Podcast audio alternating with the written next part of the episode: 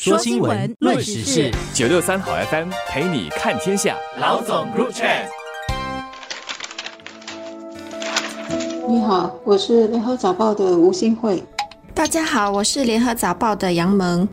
今天是二月十六号，我们的副总理兼财政部长黄循财下午就会发表二零二四年的财政预算案声明，而他昨天呢，在脸书上稍微透露了预算案的。方向，那就是怎么让新加坡在今天还有下来更困难的世界中，还能够不只是生存，而是能够继续前进，以及怎么帮助人民充分的发挥潜力，还有呢，为家庭和年长者提供更多的保障。政府每年发表的新一年财政预算案声明呢，都有一个主题，今年的是齐心协力。共创未来，但是无论主题是什么，预算案的核心一定是跟怎么做好国家的收入与开支有关，尤其是怎么让国家把钱用在对的地方。这样一来呢，可以钱生钱，增加国家的财富；二来是钱生钱了，把国家的经济大饼做大了，才能够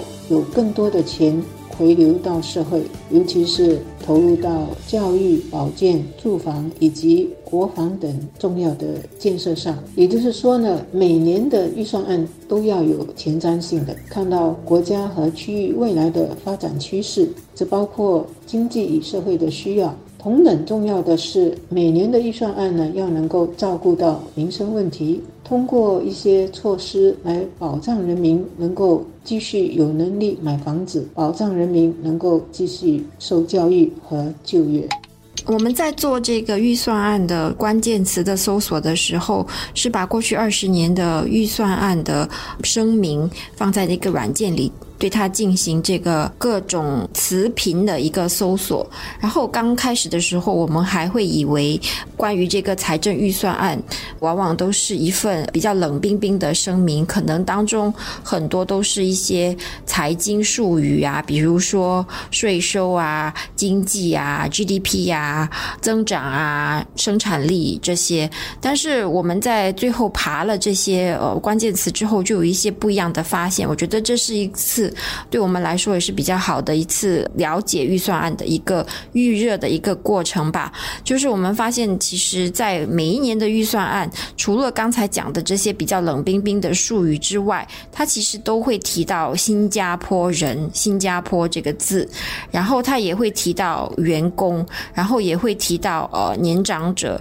也会提到学生，也会提到家庭，也会提到父母、儿童，还有一些。些家庭的这些字眼，让人家感觉其实预算案也是有在从个人去出发，去考虑到嗯一个国家的一个财政的规划如何会影响个人和家庭。我觉得这个是一个比较暖心的发现，尤其是刚才新会说，现在我们面对人口老龄化的过程中，就会有更多。计划是专门为老人家设立的，比如说前几年就有立国一代配套，然后又有建国一代配套、定心配套，这些配套它当中都是围绕着人来设计的。联合早报特别整理了过去近二十年来各个财政部长在发表预算声明中有哪一些是最常见的关键词，结果呢，发现在。李显龙总理主政的过去十九年里，财政预算案声明经常出现的关键词有经济、工作、员工和税。过去近二十年，就是从二零零五年开始到二零二三年的预算案。值得一提的是，虽然每个预算案都重视要把经济的饼做大，但是呢。关于增长和生产力等这些词汇呢，在近年的预算案里面出现的次数逐年的减少。相反的，社区和绿色这些关键词呢就增加了。反映了随着新加坡的经济发展更成熟，人口结构和社会的改变，政府理财和理家已经不只是关注经济和民生，也更注意到社会、人文和环境的发展。这除了是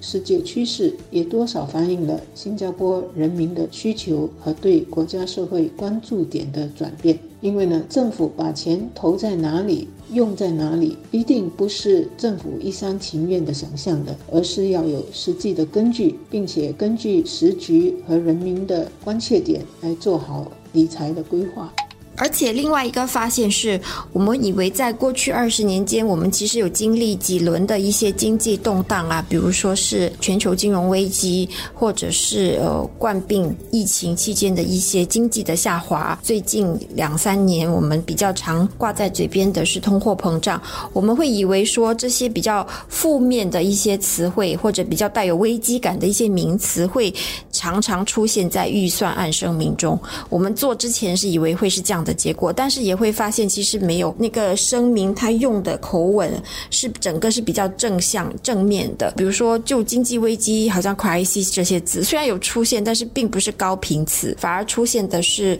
support 或者是 strengthen 这种强化，或者是 capability 这种能力的加强。就是感觉整个预算案，它虽然是有考虑到大环境或者客观环境，或者现在一些比较不好的一些逆风给人们带来的冲击。可是他在整个的论述上面其实是还是比较积极的，所以我相信今天的财政预算案声明，虽然可能大的一个主题或者人家想知道的是关于如何应对这个通货膨胀，可是我觉得谈到的东西更多的关键词可能还是加强我们的自身的一些能力啊，尤其是在老龄化社会中的，还有自我提升，还有一些终身学习，当然也会有关于。可能比如说一些帮助啊，一些资助，但是他在谈这些帮助跟资助的时候，可能更重要的是一些团结起来的一些互助、正面的一些词语吧。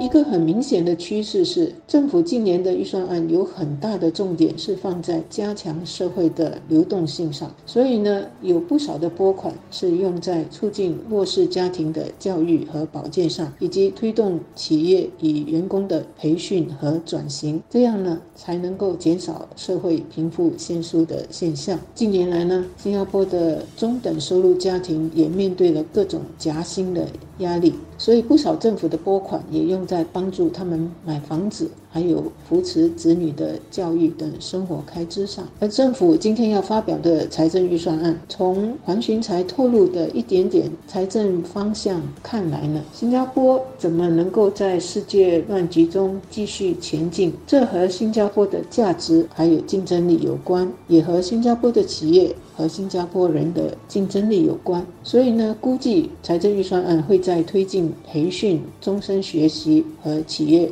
转型方面，另一个重点就是怎么继续加强社会动力和凝聚力，尤其是怎么把人口老龄化的问题变成是一个转机，而不是负担，让人民呢能够继续住得好、住得安全，各个年龄层的人民也能够在工作或者是自己所热衷投入的事物中找到满足感，同时呢让新加坡整体社会受惠。所以今年的预算案主题。有一个关键词，就是齐心协力。齐心协力了，才能够继续钱生钱；齐心协力了，也才能够情生情，感情的情。今天下午三点半，财政部长黄循财副总理他就会发表他的预算案声明。到时候我们的早报的各个平台呢，也会呃发布不同的即时的新闻，包括在我们的网站上会有滚动的即时新闻报道，然后有现场的预算案声明的直播，在我们的网站以及我们的 YouTube 频道，